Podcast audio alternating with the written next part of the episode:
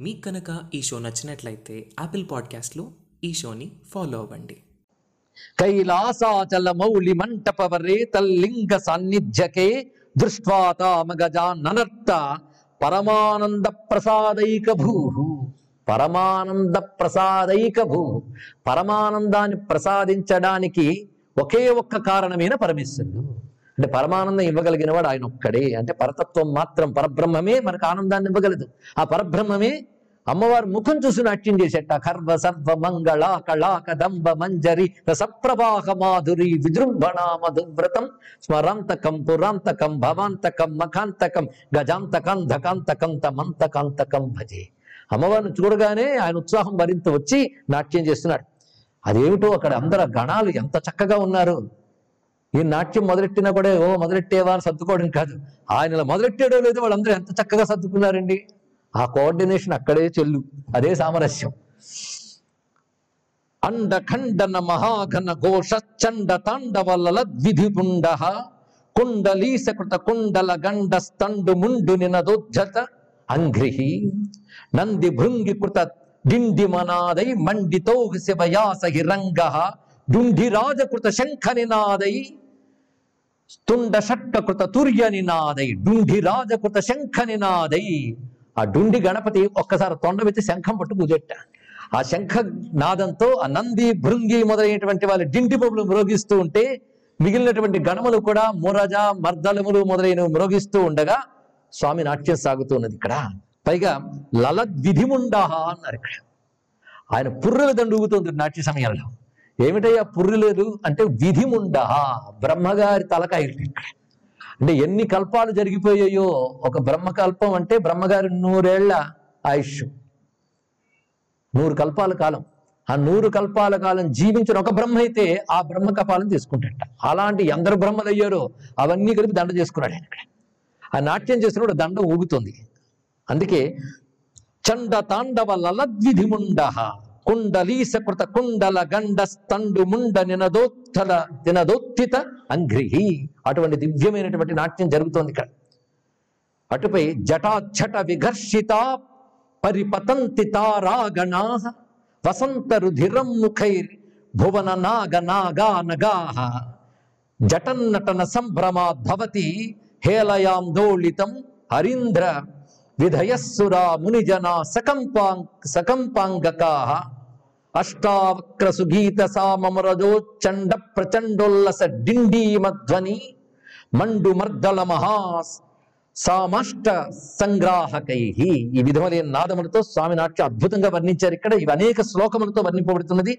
నృత్యం దదృశు నృత్యంతం దదృశు. అలాంటి నాట్యాన్ని అక్కడున్న గణములందరూ చూసి నమస్కరిస్తున్నారు.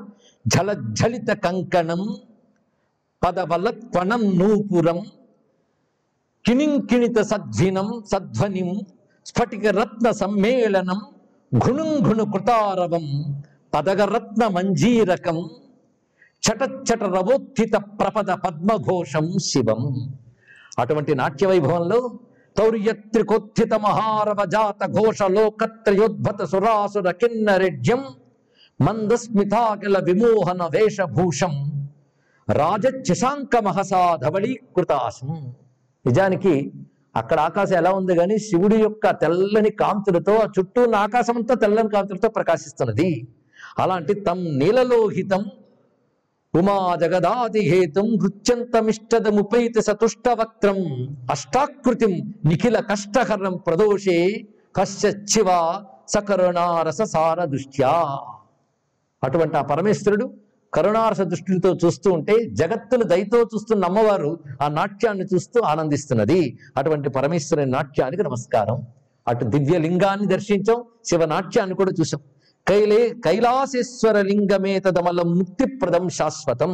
ఇది దివ్యమైన స్మ ఇది ఒక్కసారి పూజించిన ఒక్కసారి దర్శించిన ధన్యులే అన్నారు. ఇప్పుడే చెప్పారు ఎవరు చూడలేరని ఇలా చెప్పారు ఏంటండి అంటే ఇప్పుడు మనందరం పూజించాం. ఒక్కసారి ఈ కైలాసేశ్వర వర్ణన విన్నా ఆ పూజని ధ్యానించినా వాడు ధన్యులని దీని యొక్క అర్థం ఇక్కడ.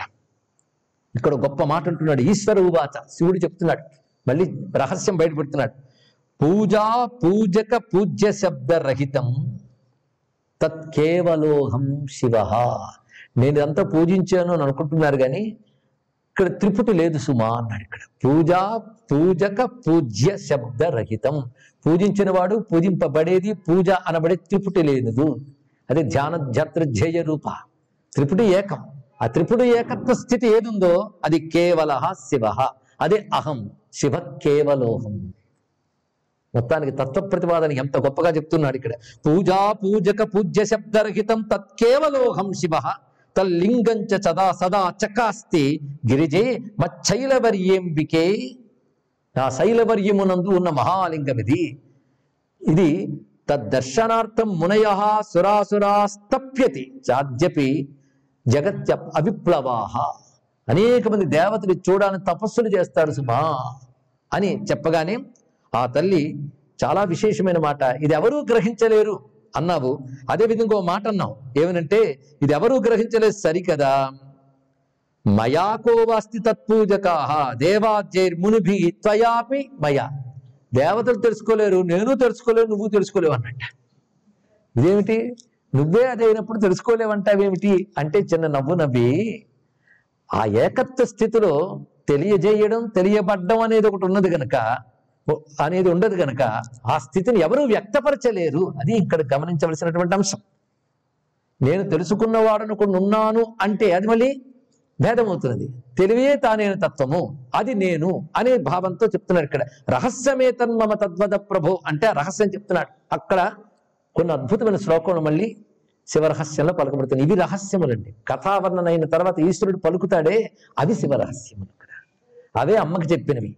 అవి గ్రహించగలంటే స్కందుడికి సాధ్యమైంది. అది గ్రహించాలంటే జైగీషవ్యునికే సాధ్యమైందంతే. ఆయన వెనకాలుచి కూర్చున్న వాళ్ళకి వల్ల అయింది. నకర్మణా నైవ సమాధిర్జపై తపస్సయా వా వివిధైశ్చ యజ్ఞై వ్రతైశ్చ దానైర్ నియమైర్ యమైశ్చ ప్రాప్నోతి కిం మత్పద పూజనం వినా. నా పాదములు పూజించని వాడు ఎన్ని కర్మలు చేసినా సమాధులు జపాలు తపస్సులు ఎన్ని చేసినప్పటికీ కూడా దానములు చేసిన నియమాలు పాలించినప్పటికీ ఆ పరమతత్వాన్ని పొందలేరు సుమా. అందుకే తస్మాదహం లింగవరం సదా ముదా. నన్ను అర్చించిన వాడే దాన్ని పొందగలడు కనుక అర్చని నేను చూపించనే విధంగా. అర్చా విధానాన్ని కల్పించి రక్షించి ఏర్పాటు చేశాను. ధ్యాయామి గమ్యం ఓంకార ఓంకారగమ్యం పరమార్థతత్వం. నా అసలు స్వరూపమైనటువంటి వేదశిరోధి గమ్యం అంటే ఉపనిషత్తుల ద్వారా ప్రతిపాదింపబడేది ఓంకారమునకు అర్థమైనది పరమార్థం ఏదే ఉందో అది సత్యం శివం జ్ఞానసుఖం సుబోధం నిర్ద్వంద్వం అద్వైతం అనంత రూపం మొత్తాన్ని శివరహస్యం యొక్క హృదయం అద్వైతమే. అసలు వ్యాసకృతమైన సర్వగ్రంథముల యొక్క హృదయం అద్వైతమే. ఏకం స్థిరం శాశ్వతం అవ్యయం తత్ ప్రాక్ సృష్టితో విశ్వమిదన్న యత్ర. సృష్టికి పూర్వం ఉన్నది అదే. సృష్టి దానికి భిన్నముగా లేదు తెలుసుకో. ఏనైవ పూర్ణం పరిదృశ్యమానం విశ్వం తదేవాజ్య విభావయామి యస్మాత్ పరం నా పరమస్తి కించిత్. యస్మాత్ గరీయో నహి కించిదస్తి. ఈ శ్లోకములు వింటే ఉపనిషత్తులు చదివిన వారికి అవి విన్నట్టే ఉంటుంది. ఆ వాక్యములు యథాతథంగా ఇక్కడ చెప్పబడుతున్నాయి. ఇత్యుక్వా గిరిజాం మహాశివతరో ఛాయన్ భవస్థాణువత్ అటువంటి వాడు మరి స్థాణువుగా నిలబడ్డట అంతవరకు నాట్యం చేసిన వాడు స్థాణువయ్యాడు. స్థాణు నర్తక. రెండు పదములకు అర్థం తెలియాలి ఇప్పుడే. అంతర్ముఖ స్థితిలో ఉన్నప్పుడు స్థానువు ఆ ఆనందాన్ని వ్యక్తపరిచేటప్పుడు ఆయనే నర్తకుడు. ఈ విధంగా శివతత్వం అక్కడ చెప్పబడి అటుపై దివ్యమైనటువంటి ఆ కైలాసంలో విశేషమైనటువంటి వర్ణన సాగుతోంది. మన ఇంతవరకు అంతర్గృహం అందులో స్వామి యొక్క గర్భగృహం ఇంతవరకే తెలుసుకున్నాం. ఇంకా ఎన్ని ఉన్నాయో స్వామివారి సౌధం ఉంది. ఇది కాక ద్వారము దగ్గర నుంచి సప్త ప్రాకారాల వరకు కొన్ని ప్రాకారాలు ఉన్నాయి. ఇలాంటి ప్రాకారములు ఇవన్నీ తెలుసుకోవాలి. అంత సంపూర్ణ కైలాస వర్ణన. పైగా ఒక్కొక్క అధ్యాయంలో కొన్ని ప్రాకారాలు చెప్పి ఆ చివరికి ఒక మాట అంటాడు. ఈ ప్రాకార ధ్యానం ఎవరు చేస్తారో? వారు శివానుగ్రహ పాత్రలు అవుతారు అంటే ఫలాలు కూడా చెప్పాడు ఇక్కడ. ఒక్కొక్క దానికి ఒక ఫలం. ఎందుకంటే ఒక జ్యోతి మనం వెలిగించగానే దాని చుట్టూ కాంతి వలయం ఏర్పడుతుంది. శివుణ్ణి జ్యోతి అనుకుందాం ఆ కాంతి వలయాన్ని కైలాసం అనుకుందాం. ఇప్పుడు అర్థమైపోయింది ఆలోచించే వాళ్ళకి ఆలోచించినంత. ఇప్పుడు కాంతి వలయం వర్ణన జరుగుతుందంటే ఆ కాంతి వలయం ఎక్కడి నుంచి వచ్చింది? ఆ జ్యోతి నుంచే. అది జ్యోతికి భిన్నముగా ఉన్నదా? అదేవిధంగా కైలాసంలో ఏ ఆవరణ మీద వర్ణించినప్పటికి కూడా అది పరమేశ్వరు నుంచి వచ్చినటువంటి కిరణజాలములే ఇది తెలుసుకోవాల్సినది. ఆయా ప్రాకారములు స్వామి నుంచి వచ్చినటువంటి చైతన్య ప్రసారములే. అందుకే ఇక్కడ చెప్పబడుతున్న దేవతా భేదములు దేవతా నామములు పరమేశ్వరుని యొక్క మరొక రూపములే. వివిధ నామమ్ములను శివుని పలు రూపములు సంచరించే నిత్య సత్య చిన్మందిరం హృదయమే కైలాస యంత్రం. ಸೈವೀ ಕಳಲ ಬೆಲುಗು ಸಂಬಶಿವ ಸದನ.